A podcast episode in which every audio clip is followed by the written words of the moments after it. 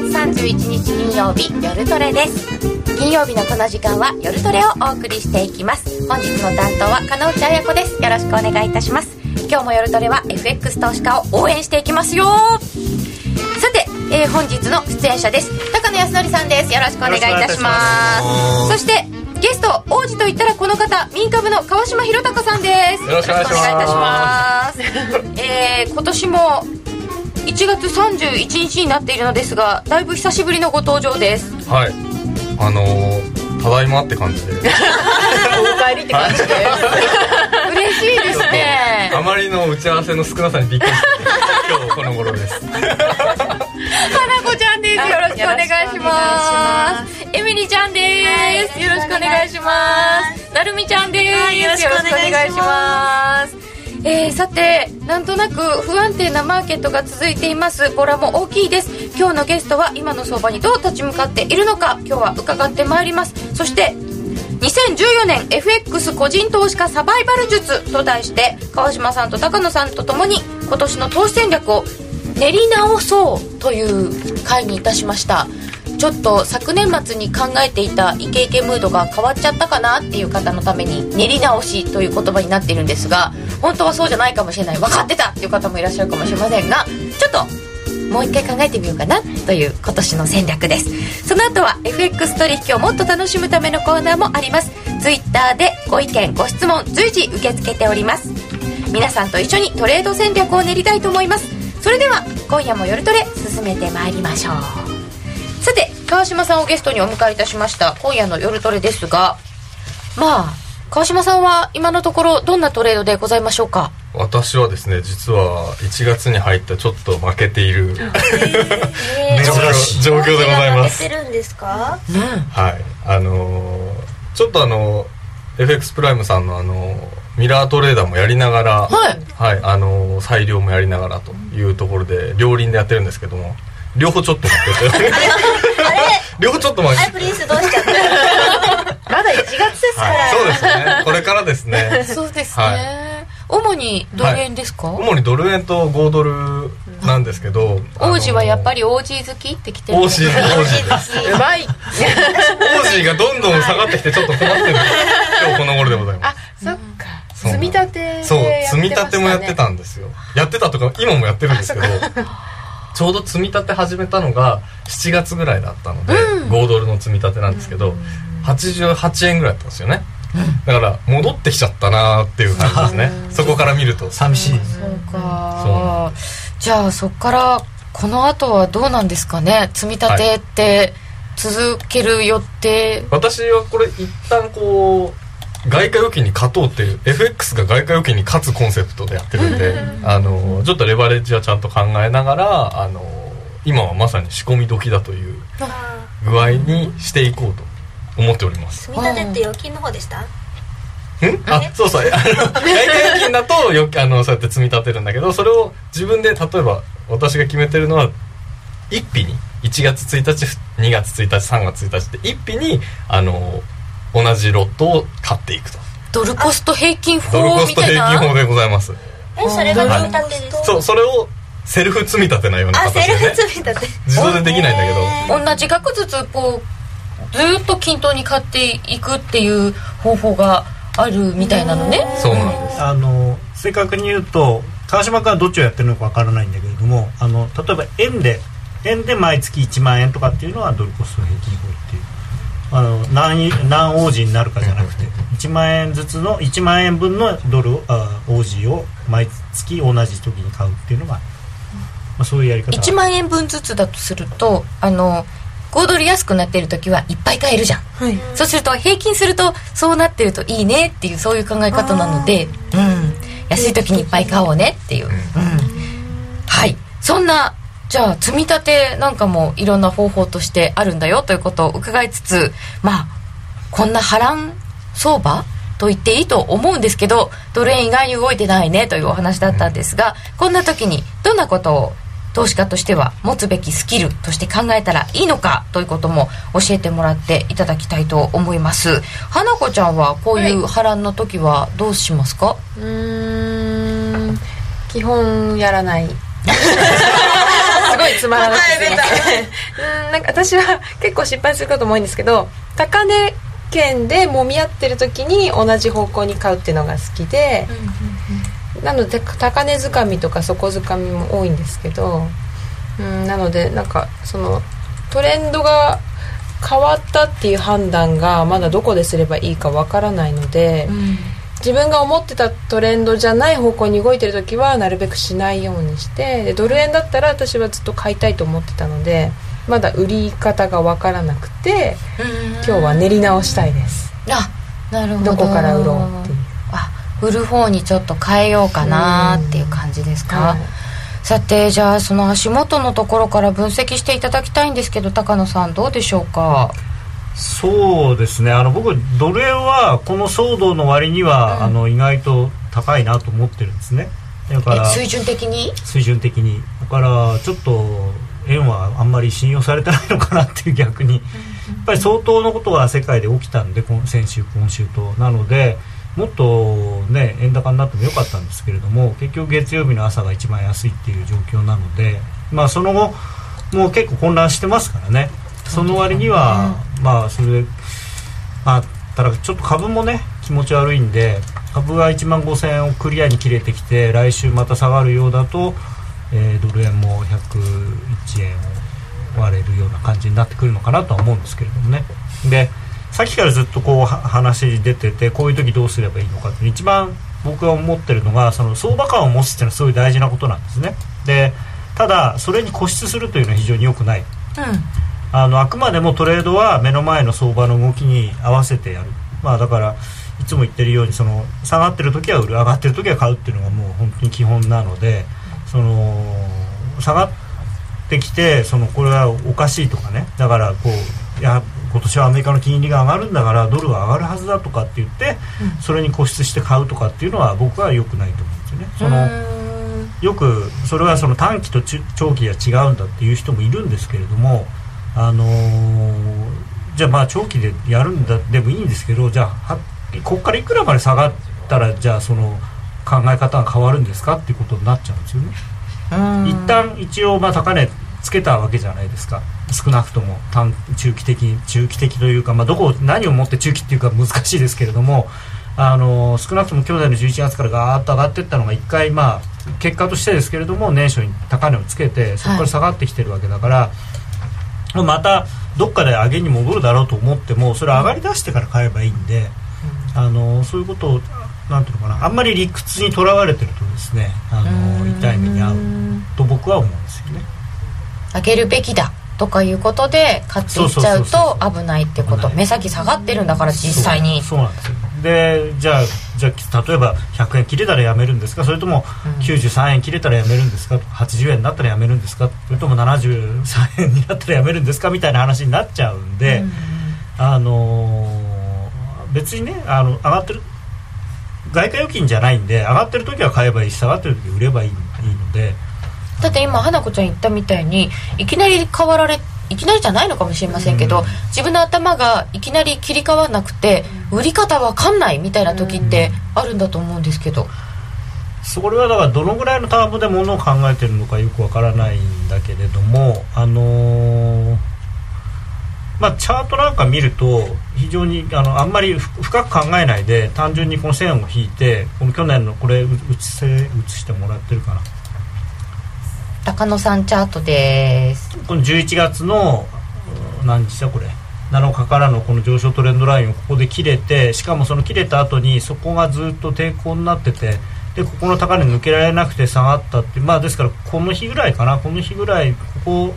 この引けぐらいでああもう1回上終わったっぽいなっていうのは分かると思うんですよね。この日どの日？このこれ。この1月10日の陰線。1月10日の陰線。上やって結局だから、えー、2日の高値を試しに行ったんだけれども、うん、ダメでズドーンと下がった、うん、でまあただここのこの日売っちゃうとその後結構苦しかったんだけれども、まあ、その辺はねあの安値売っちゃったら1回ここで切るっていうようなことも必要ですけれどもただ目線的にはもうこの5の44が抜けない限りはあのー、一旦下っぽいなっていう。で転換線が基準線切れてきたりとかあとはここでチコスパン割れてきたりとか、うん、まあ、雲の中入って潜ってきたりとかしてやっぱりちょっと下っぽいよね。ってだから僕はあの言ったのはその割には下がってないなっていう。そうそう。えっ、ー、とね頂いてるんですよ。225が先物225が下がってもドダウが下がってもドル円下がらないんですもん泣くって頂いてるんですよ。割とね株が下がってもドル円の下がり方が少ないというか。あのー、難しいんですよね。あのもちろん後から見ると結構日経225と、うん、あのドル円相関性非常に高いんだけれどですけれどもその時によってある程度アメリカの長期金利とがこう先に日経が下がっても長期金利が下がらないとドル円はそっちを見てこう高止まってたりしてでも後で長期金利が下がりだすと日経で戻ってんのに今度下がったりとかっていうのがあるんで、うん、その局面局面で必ずしもそのぴったりにはならないんですよね。ただ、うん、後で例えば冷やしなんかで見ると確かに綺麗にこうなってたりすることが多いのでというかまあ結構日中も一緒になって動くこと多いんですけどね。ただどっかでずれてきたりはするんですよ。どうしても。そうなんですね。あとでも振り幅が多くて上がったと思っちゃうんだよね、うん、そう日々の振れが大きかったね,、ねまさに。うんまあ、でも1週間通すと下が1円の75ぐらいで上が3円のこれいくらだ？40ぐらいなんで、まあ、あんまり動いてないんですよね、イメージあれですね。動く日が動くっていう。あの一日で結構動いたなっていう感覚がありますね。ね、うん、結構ねそうなんですよ、うん、1週間通してみたら動いてないんだけど自分が見てた間は動いてたとかなんか寝て起きたら動いてたとか結構嫌なパターンですよこれ。で結局一緒だったんですよね。その一日の間に大きく動くだけで。行って帰ってきちゃったのね。まあだからそのあんまり慌ててやらないで少しこう離れてみてこれで言えば転換 それぐらい離れたらもう変わんないよ。みんな物理的に離れてどうする？まあこの基準線僕は基準線すごい大事にしたいと思ってるんで基準線が3の60ぐらいにあるんですよね。だからこれは超えないだろうななとかっていうと、うん、じゃあこれの手前どの辺で売ろうかなみたいな。うん。一目金公表の基準線のところ、うん、であの売れなかったらまあしょうがないんですよ。それはそれで、うん、で売れ売れてそのもっと上がっちゃってもまあそれはそれでしょうがない。ただこの辺で売ればそんなに捕まらないだろうと思うところを探して、うん、そこで参戦する。うん。捕まらないと思うところで参戦する、だももしその買い目線の人だったらこの1円の75っていうその月曜日の安値とあとはこの実態が大体この辺で止まってるじゃないですか。これ2円の20ぐらいなのかなだからこの2円の20から1円の70の間で買ってみるとかっていうことをする、うん、ちょっと長めですかそれだと。まあでもそれで上がって3円のにもう3円の3円台乗ったら売るでもいいですしね。2円買って3円売るとかって今結果的にレンジになってるんでそのレンジが好きな人だったらそういうやり方もあるだろうし。うん。1年前から1000引くと100円までくれば絶好のおしめ。月が変わったら流れも買ってほしい、それよりユーロドルなんとかしてああユーロ。番組的な結論はユーロ売りなんじゃろ？最終的な結論は。ユーロはでもねあの雲の下また潜ってきたんで、うん、あの頑張ってくれると僕は信じたいですけど。さっきユーロ面白くなってきたというお話でしたけれども、はい、どんなふうに面白くなってきたんですか？ここで一回失敗したんですけどあの雲の下にまた潜ってきたのと冷やしです、うん、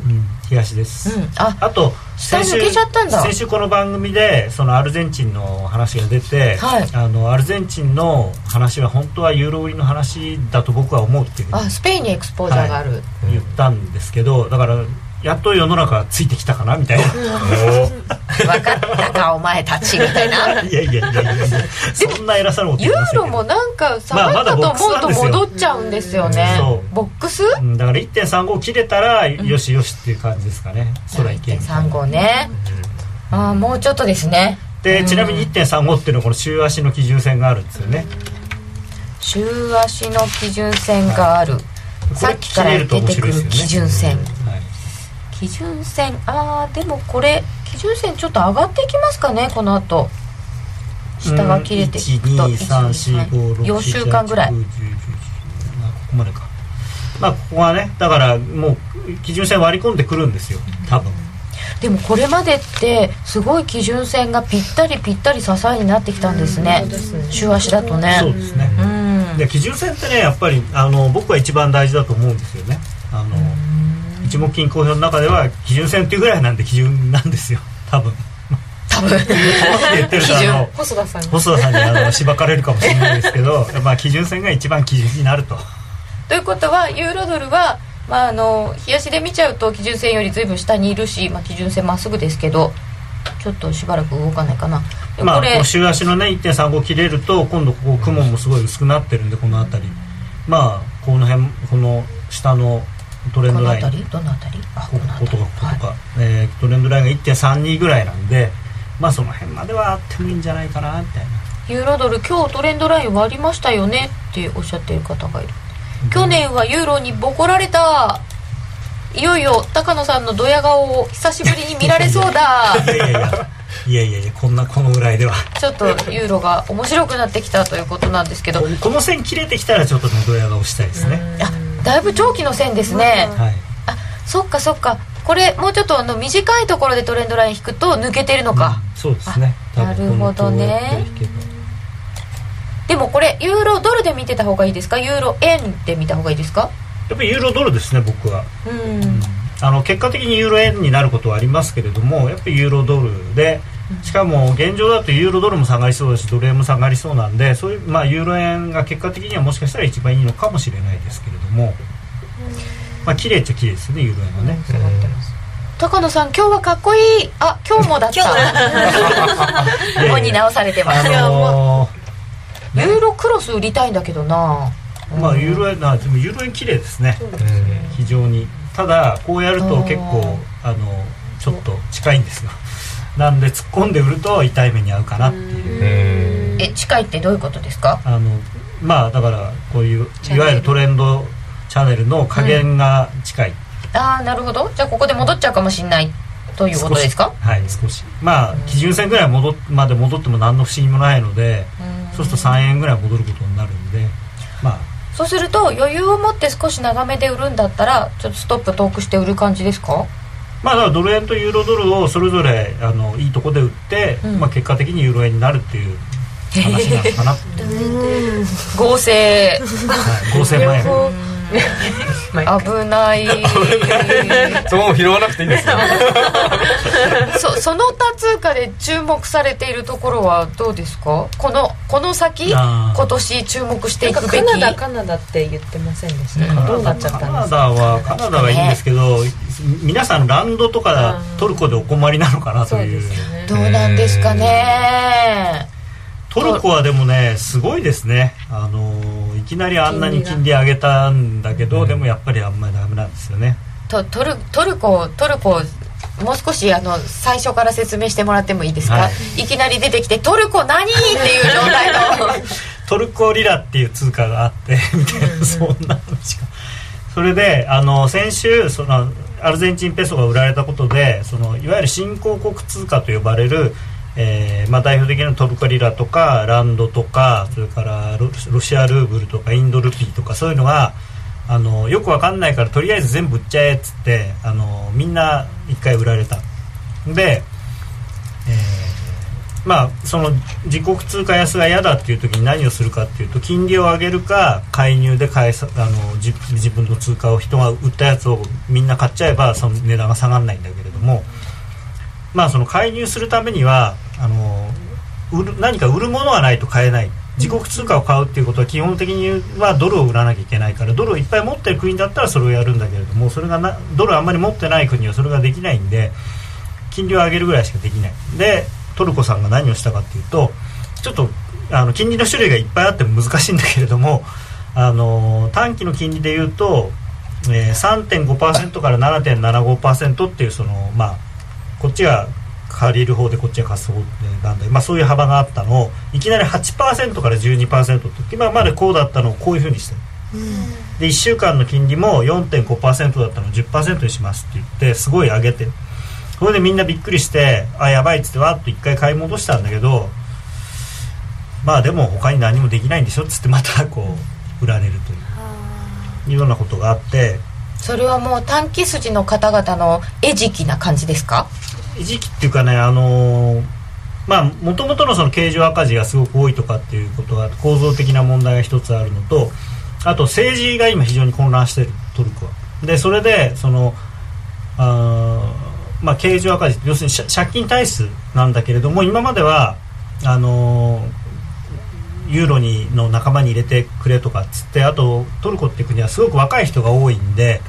みんなみたいなね。だからこれから有望じゃないかと。あの僕みたいなじいさんがいっぱいいる国じゃなくて若い人がいっぱいいるからこれから頑張って働けばこの国ももっとほらあのお金持ちの国になれるんじゃないかって言ってみんながじゃあ頑張るんだったらお金貸すよっつって投資してくれてたんだけれどもそれがその投資されたお金がなんか結構なんかちゃんと使われてないんじゃないかみたいな。でそのす12月にそういう話が出てきてその政府のいわゆる大臣の人たちね閣僚の人が半分ぐらいこうクビになっちゃったりとか あとは国営銀行の総裁もクビになっちゃったりとかしてそれで、まあ、一旦収まったんだけどでもそのクビにした張本人のその首相もうそれも本当に大丈夫なのっていう話になっててそんなひどい状態だったのでまあしょうがないったらしょうがなかったんですかね。売られてもしょうがない。で、うん。まあ3月に地方選挙があって10月8月かに大統領選挙を初めてやるのでそこが過ぎればまたうん。あのその元々の国としてのなんていうのかな、まあ、日本が少子高齢化で悩んでるのの真逆で若い人がいっぱいいてこれから人口も増えるっていう国なのでその辺を評価されてもしかしたらまた通貨もしっかりするかもしれないんだけど、まあ、ちょっと当分は難しい。でもトルコはそういう固有の要因があるわけじゃないですか、はアルゼンチンもさっきいきなりじゃなかったっていうおアル話で、ゼンチンもこれはね非常に面白い話があってまあもともとはその1回2000何年だっけな？えー2001年にデフォルトをして、ね。はい。であの通貨がドンと4倍4分の1ぐらいに切り下げられて、まあそれはそれで1回終わったんだけれどもでその後にあのーまあすごくこうインフレ率の高い国なのであのインフレ率が高いっていうことはあの例えば同じ1ドル4ペソぐらいだったのかな？そのまんまだとあの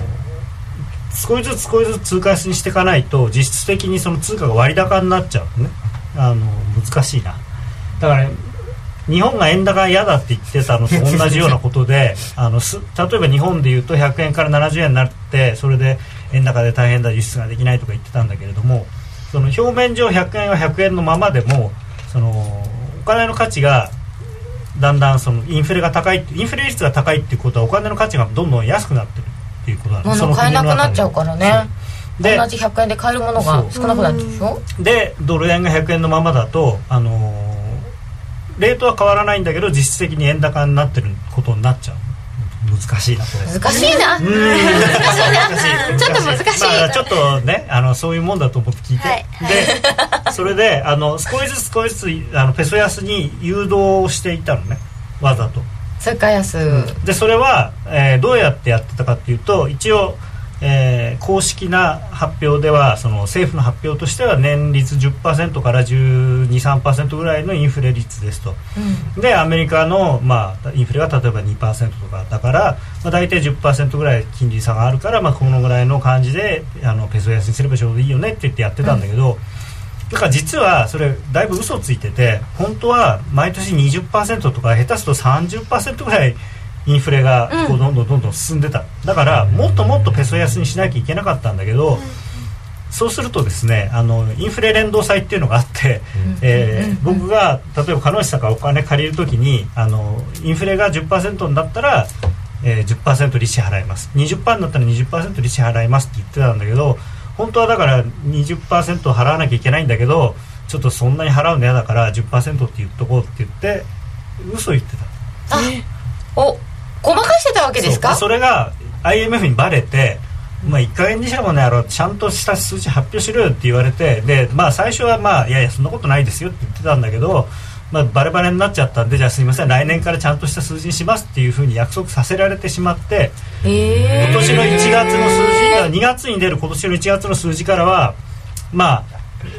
本当にげんあの正しい数字かどうかわからないけれども少なくとも今までよりはだい、まあ、倍とかぐらいの数字が多分出てくるので。えじゃあギリシャと同じじゃないですか。ごまかしてました。バレてドーンって。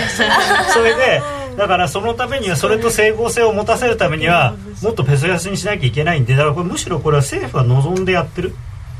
ええー、そうなんだ。でもまあとりあえずそういう個別の要因があって、はい、アルゼンチン自体のお国はそりゃじゃあひどいことになりますねと思いますけれど、はい、こう国際的なこうなんかシステミックリスクになる話ではないですよね。えー、っとですねそうここまではそうなんです、ね、ここまではそう。ここまではそう。まあ多分そう。それであとロシアルーブルなんかは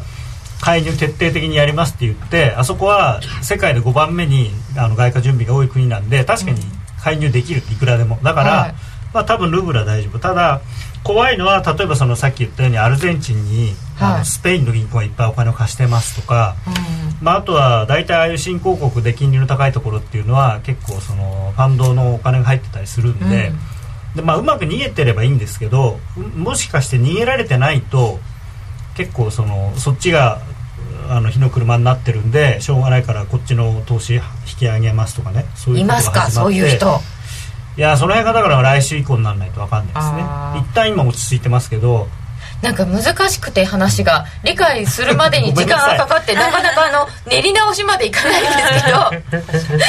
さてこういうややこしい状況になっている時に作戦どう練ったらいいんですか？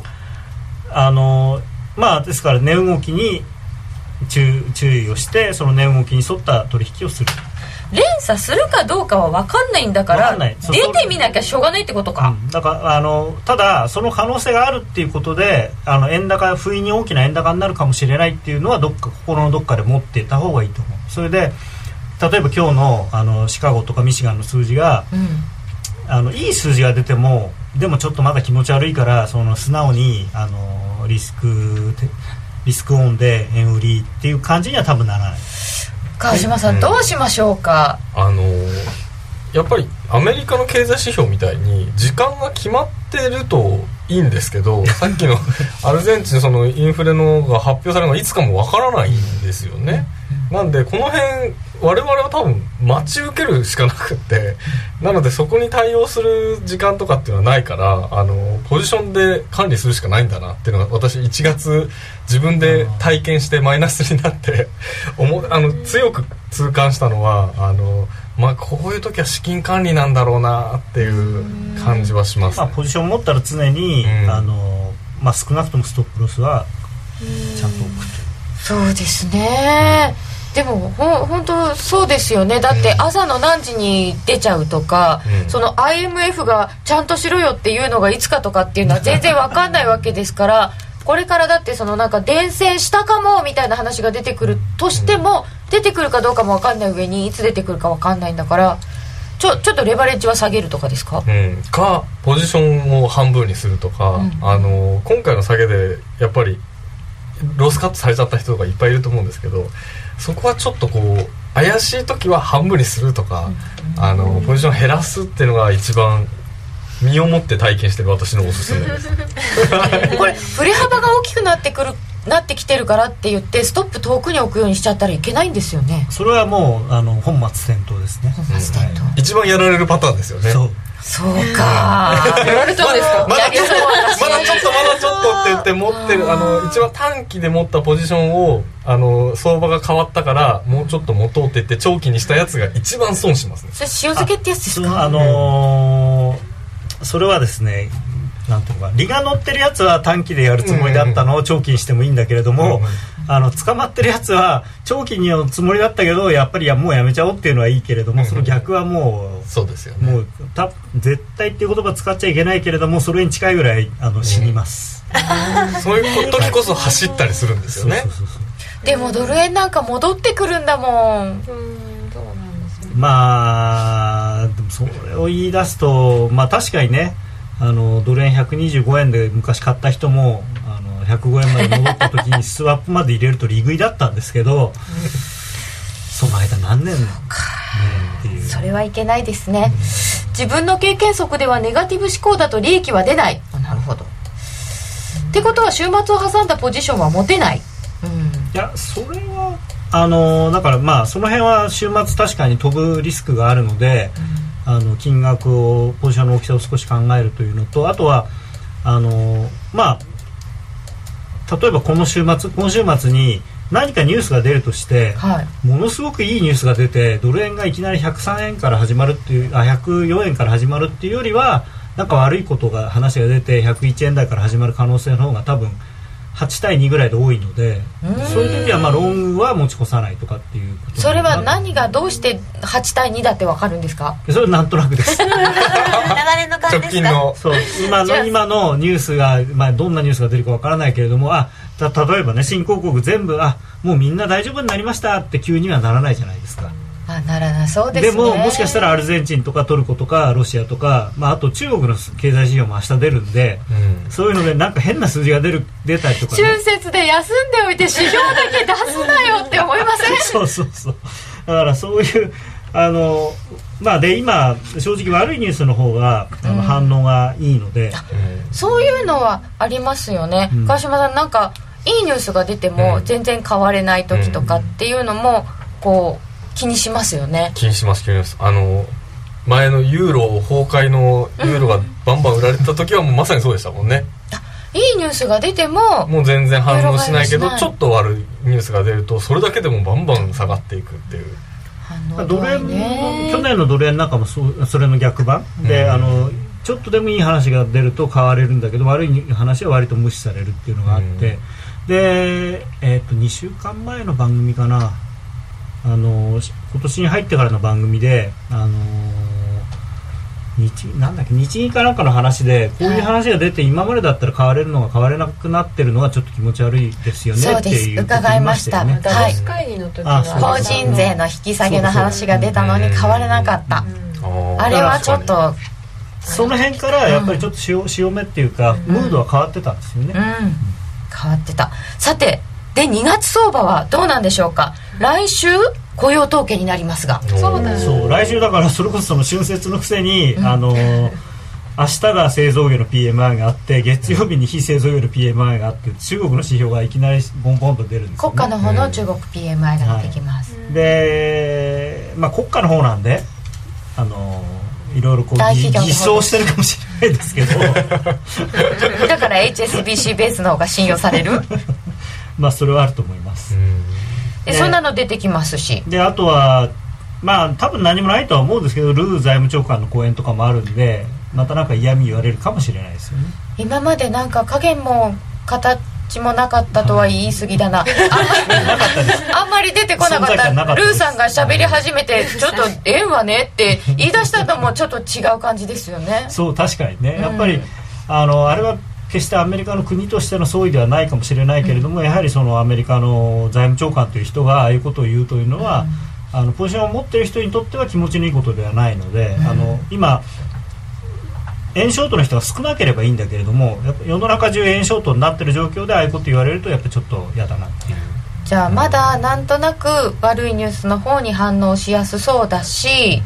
うーんリスクを取るという動きには出にくそうそうですね。でまあ来週雇用統計あります。まあでも雇用統計あんまり関係ないっていうか関係ない？うん、雇用統計多分すごくいい数字出ると僕は思ってるんですよね。失業率もしかしたら6.5割り込むかもしれないと思って。てでそれは例のあのーなんていうんですかあのなんおまけの失業保険のおまけが期限切れになったりして、そうするとあのこれ変な話で失業保険もらってる間はしあの急仕事を探してるっていうことで一応労働人口に数えられるんだけどあの失業保険ももらえなくなっちゃうともう要するにお前は労働者としては認めてあげないよってことになっちゃうから、あの分母がちっちゃくなるから失業率がよ良くなっちゃう、でもそれだったら本当に指標として労働人労働環境が良くなったってことにはなんないです。よ全くならないですね。全くならないです。ただ6.5%を切れると一応ねフォワードガイダンスが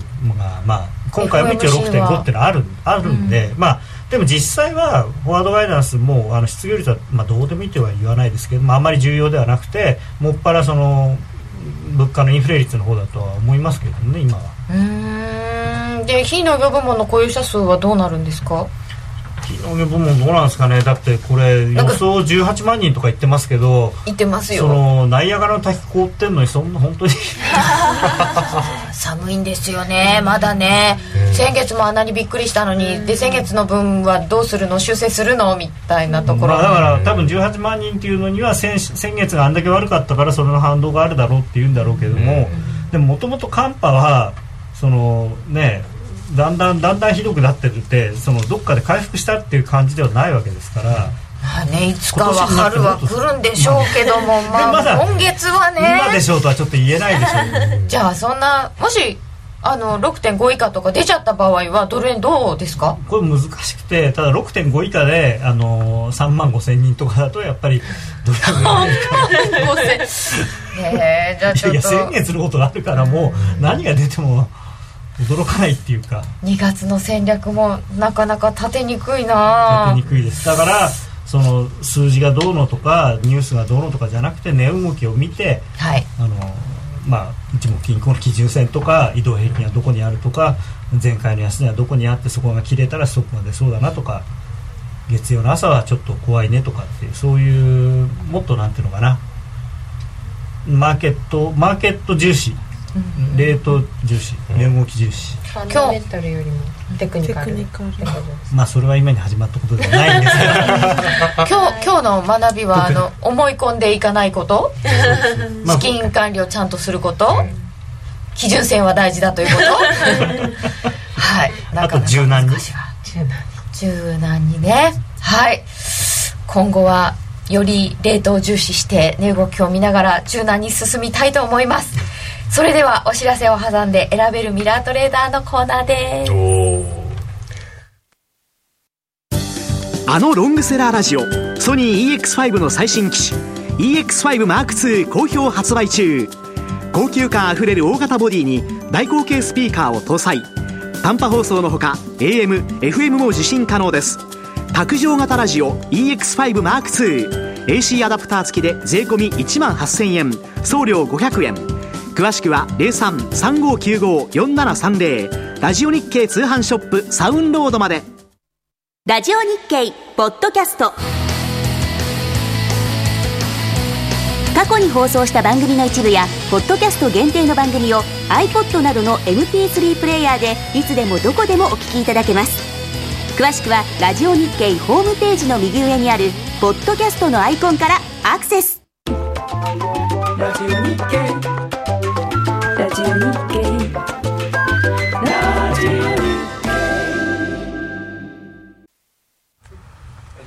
さて、ここからは FX プライム by GMO の選べるミラートレーダーを紹介するコーナーです。今日も花子ちゃんと FX プライム by GMO の小杉さんと一緒に進めてまいりましょう。そして今日は川島王子にも加わっていただきます。よろしくお願いいたし。ますさて、シーズン2は実践編。はい。ということで、花子ちゃんにデモトレにチャレンジしてもらっています。はいそうなんです。選べるミラートレーダーの魅力をお届けしていきますが今日もデモトレの報告から伺います。先週選んだストラテジー君たちはどんな活躍をしているんでしょうか、今週は良かったですね。よかったですか？はい、はい。まず、えー、と私10個ストラテジーを選びまして、はいえー、と1月16日からデモトレードを始めてまだ入れ替えは行っていないのでそのまま10個のまま、えーやっています。10個どんなんでしたっけ？こんなのこんなのです。出ますか？出てますか？はい出てます。私の花子パックです。花子パック。花子パック。花子パック。いいのかないや前がいいね。結構頑張って選びましたよ。ランチパックみたいな。踊っちゃいますかねそうこれがかなちゃんパックができました。はい10個選びました、うん。で先週分はちょっとあの小さい利益だったんですけどプラス6007円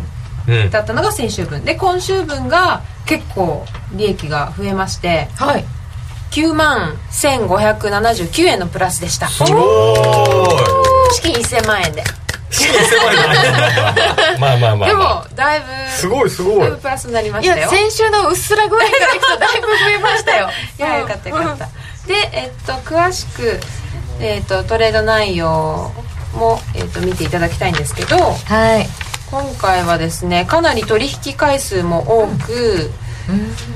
まあ、マイナスになったものもあるんですけどほぼ、えーと、12345個のストラテジーでプラスになりましたけ結構回数。そうなんですよね。増えましたね。851630一人で17回やってることがいる。そうですね。なんかユーロ絡みのストラテジーが多いんで、うんうん、まあ結構ユーロ動いてるじゃないですか。そうですね。相場動いてたんで、うまく乗ってくれたんですね波に、うん、中でそうですね。モーニングブルとか良さそうですもんね。そうですね。モーニングブルはすごい回数が多くってまあ、ちょこちょこ取ってくれるストラテジーでユーロカナダ。ユーロカナダ。ユーロカナダってやったことあります？ないです。裁量じゃなかなか。なかなかないですよね。逆にこういうのやってみたいですね。やっぱりこうミラートレーダーならではの。私はこの中だとホームランズっていうのが結構好きでドル円のホームランズなんですけど7回やって、えーと、ピップスでいうとプラス528.7ピップスで私はコツコツちっちゃく積み上げるよりもこうガサッと1回で取ってくれるものを結構重視して選んだので、うん、このホームランズ君は結構がっさり取ってくれました。名前のごとく。ホームランを結構打ってくれました、ね、今週はですね。は。い。このサードブレインもちゃんとはい。コツあそうですね。サードブレインが1回で180ピップスとか取ってるんですよ。取ってますね。花ちゃんは1回でごっそりいきそうなやつを選んだんですか？花子パックに。そうですね。私、あの10個のストラテジーを選ぶ時の一番の基準が、えーと、平均利益を重視していて平均利益が大体100以上とかのものを選んでいるので小杉さんその選択はどうですか？まあ、短い期間ですけどトレンドにうまく乗りそうなストラテジーを選んだ、ね、選んでるっていうことですよね。うん、でちょこちょこ取るんじゃなくて大きく動いた時にガサッと取ってくれる。ものがいいです。いついけるかどうかは分かんないけど、はい、こうトレンドに乗った時はドンって取ってくれる、うんうん、そうですね。なのでレンジ相場になっちゃうとまた分からないん。ですけど、うん、今また動き出すと面白いんじゃないかなとそうだとこの花子パックは今回大成功、はい、そうなんですよ。ですね。なかなか頑張ってくれてます。今のところは。これでちょっとレンジぐらいになったからまた変えるってことですよね。ただこの FX ニューニューニューに合ってるのかな？の5ドルニュージーランドが2週連続でマイナスになっているのでちょっともうしばらく様子を見ながら外しちゃうかなって 外しちゃうか。止めちゃうか。そうですね。一回止めてまた新しく選ぶか。を検討したいと思います。同じ方向で失敗を繰り返してる。同じ方向。ああでもトレードの中身はちょっと見てないんですけど、同じ方向で失敗を繰り返してたら外した方がいいですよね、え違うことってあるんですか？例えば上がってる相場で売ってダメで、うん、また上がってるのにまた売ってダメでっていう、同じ失敗を繰り返してるストラジーって結局その相場に全く合ってないのでやっぱりそこの損切りの仕方繰り返し方はしっかり見といた方がいいですよね、でもみんなそうなんじゃないですか？その決まってるストラテジーで上がってる時に負けるのって大体同じこと繰り返しそう同じことを繰り返しそうですよね、うん。でもそれを繰り返さない素敵なストラテジーもある。様子見をしたり動かなかったり、まあ、反対に勝って勝ってってトレンドに乗ってったりっていうストラテジーはあるので。そういう連続して負けるやつは要注意ですよね、うん、じゃあやっぱ履歴も見た方がいいんですね。履歴は見なきゃダメですね。そうですね。じゃあ実際の私ね 私もミラートレーダーでやって履歴とかはあの見ない。もう勝手にほったらかすのが一番っていうミラートレーダーの仕組みだと思ってたんで あの履歴とか見なかったんですよ、ね、そういえば。これどこまでお任せしていいものやな、うん、そうそうあのログイン1週間ぶりにログインしてどうだっていうのがあの楽しい。どうだプラスなのかみたいなあれが楽しいからそういえば見てなかったですね。履歴までは。今後見るようにしたいと思います、うちのあのそれあのミラーのセミナーでもやっぱり履歴はしっかり確認して、うん、こう負けてるこのストラテジーがどういう売買を繰り返しているのかここはしっかり確認しましょうと。でその履歴エクセルに落とせるので、うんできますね私はエクセルでささすが。見てるんですけど、さすが。でもちょっとあの FX 入入はもう一回エクセルで 見直したいと思います、じゃあ同じ方向で同じことやって失敗してる子だったらちょっとお休み。ちょっとお休うみした方がいいですね。でまあ花子パックも調子いいんですけど、ええ。はい。うちのストラテジーパックもあら、あら。非常に調子が良くて。そうですか。謙信の軍略これ結構。あのストラテジーの名前がかっこいいんですよね、全部、イラスト付きですからね。まあ戦国軍師、ん。まあ今テレビでね。やってますね。やってますし、そうそうそう。岡田君？ちょうどね大河ドラマ 黒田君じゃないの？え？あ黒田違うあの勘兵衛。V6 まあの岡田君が、そっちで読んじゃうところでね。でもそうですね。そういうあの軍師の策略にちょっと乗ってみながら、うん。でも軍師ちゃんと働いているかよく履歴も見ながら、うん。でそのストラテジーパックっていうのも進化してるんですか？はい。あのーやっぱり、えー、と進化してましてここ最近、えーリリースしたものに関してはあの軒並みプラス出てるものが多くて中ではさっき申し上げたストラテジーパックがまあ非常に調子よくて今のところ36万ぐらいの利益が。へー何でしたっけ？謙信？謙信。謙信君です。頭がなんか黒田君になっちゃった。謙信君謙信の軍略？謙信の軍略。あのストラテジーパック使われてたんですよね川島さん使ってます。あのー私初期型だったんで あのーそろそろ乗り換えようというふうに考えてたんで、はい。謙信にじゃあ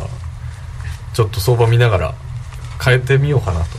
他にいろいろもありますんで、はい。一回ちょっとじっくり見ていただい 履て歴も見ながら、はいぜひ探してみついてついこうお任せなんでパクッとやっちゃうんですよね。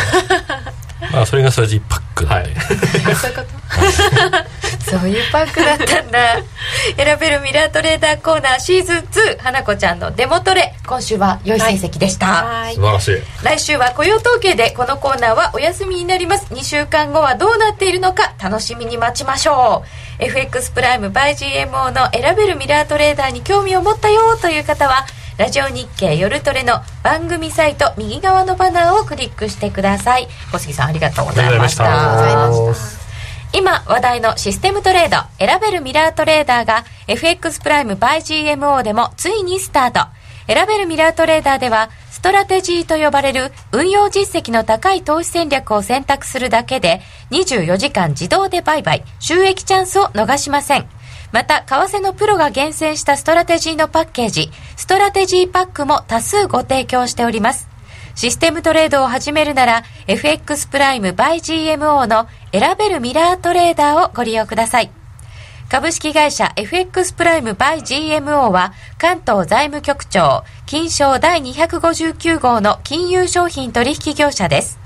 当社で取り扱う商品は価格の変動等により投資額以上の損失が発生することがあります。取引開始にあたっては契約締結前書面を熟読ご理解いただいた上でご自身の判断にてお願いいたします。詳しくは契約締結前交付書面等をお読みください。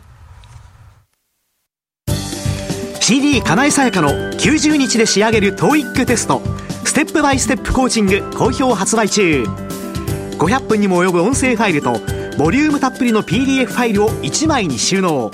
しっかり確実にテストに向けた指導を受けることができます。お値段は5250円送料500円。お申し込みお問い合わせは03-3595-4730ラジオ日経通販ショップサウンロードまで。気になるレースが今すぐ聞ける。ラジオ日経のレース実況をナビダイヤルでお届けします。開催日のレースはライブで3ヶ月前までのレースは録音でいつでも聞けます。電話番号は0570-008460 0570-008460 0570を走ろうと覚えてください。情報量無料かかるのは通話料のみ。ガイダンスに従ってご利用ください。夜トレ高野康則の今夜はどっち？このコーナーは真面目に FX、FX プライム by GMO の提供でお送りいたします。ここからは FX 取引を真面目に、そしてもっと楽しむためのコーナーです。高野康則さん高山えみりちゃん延時なるみちゃんよろしくお願いいたします。よろしくお願いします。そして花子ちゃん川島さんもよろしくお願いいたします。えー、まずちょっと足元ですけどユーロドルが下がってきてませんか、えー、1.351819ユーロ円は138円飛び5銭飛び6銭ドル円は102円の12銭近辺となっております。ちょっとユーロが下がってきました。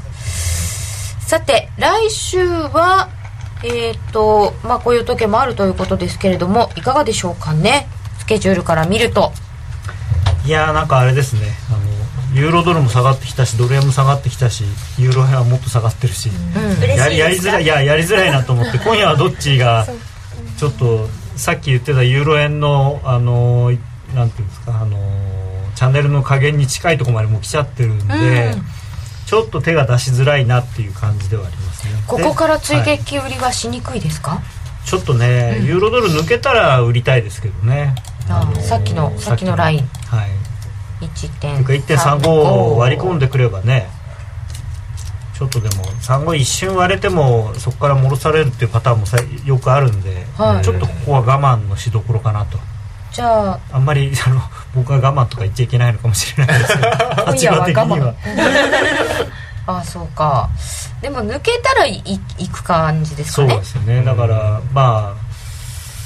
一応年少ラインになるんですよね、1月20日ぐらいがまあ何でもかんでも年初来でしょ2か月目だから。なるほど。そうすると。まあ確かにそのあとはその中国の数字をどう見るかなんですよね。で、はい、さっき言ってたみたいにその政府発表だからまあそんなにひどい数字は出ないのかなとか思うとここで突っ込んで売ると怖いあの戻される可能性がありますよね。うん。5ドル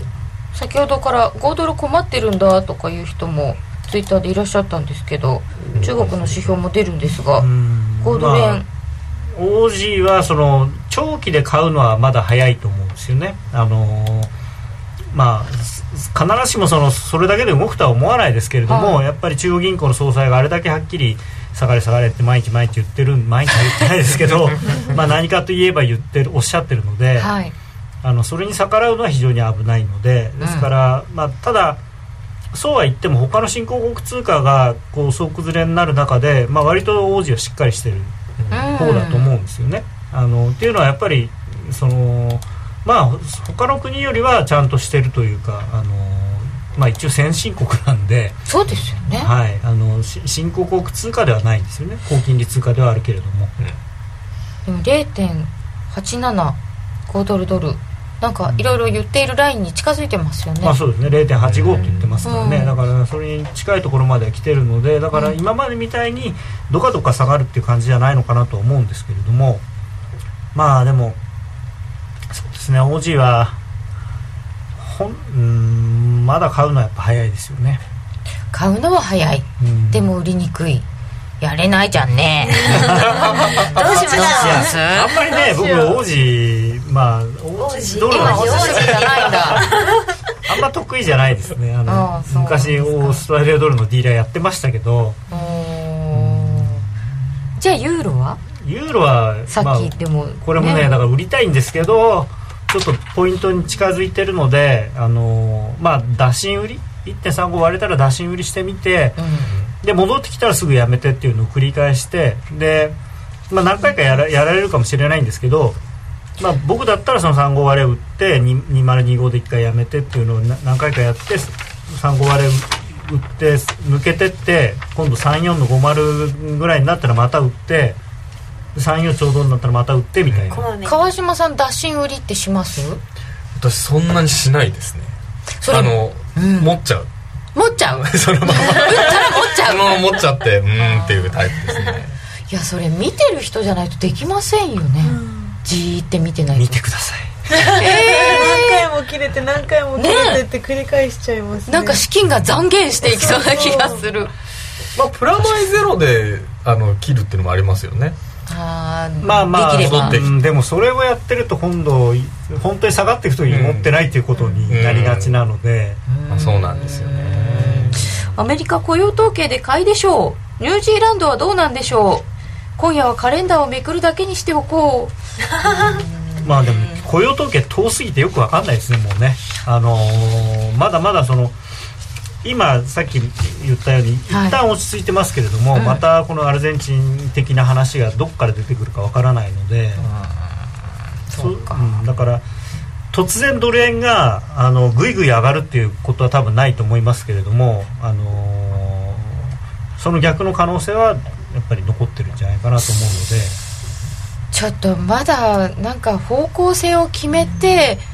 出動するのは難しそうですね。うんまあだから僕はドル円売りから入るっていうんだったらありかなと思いますね、ドル円を売りから入る、はい。ドル売ってみる、まあっていうかドルじゃなくてもいいですけど円買い方向リスク回避がより進むという方向のポジションをまあうまくマネージすればいいんじゃないかなと。で雇用統計確かに来週で出てどんな数字出るかはまだわからないですけれども、基本的にはどんな数字が出ても雇用統計今までよりは大事じゃないと僕は思ってましてっていうのは今回ああいう雇用統計が出てもでこういう新興国の話が出ても、うん。まあ、とりあえず関係なく100億ドルテーパリングしますとうん。いうことだったんで来月も6.3%になろうが、えー10万人だろうが30万人だろうが、まあ、また100億ドルのテーパリングをしますうん。ということなので、あのーもうそういう意味ではですねうん。あんまり関係ないそうですか。でもまあ1週間長いしまだまだなんかその前にいろんなことがあるかもしれません。雇用統計までにね高野康則の今夜はどっち？このコーナーは真面目に FXFX プライム by GMO の提供でお送りいたしました。金曜日だから余計に難しいですね。一難去っていないのにまた一難。うん本当だ。あかのかのうち大あくびじゃなくて大口を開けて笑ってしまいました。こういう時に下がらないのってなかなか売れないんですけどこれからドーン来ますか？うんどうですか？なかなか下がらないっていうことはそれだけあの買ってる人がいるということなので、はい。あのその人たちが万歳するようなことが起これば、まあ、ドーンといくうん万歳するってどっか切れるとかそういうことですよね。とか変なニュースが、ああそうか。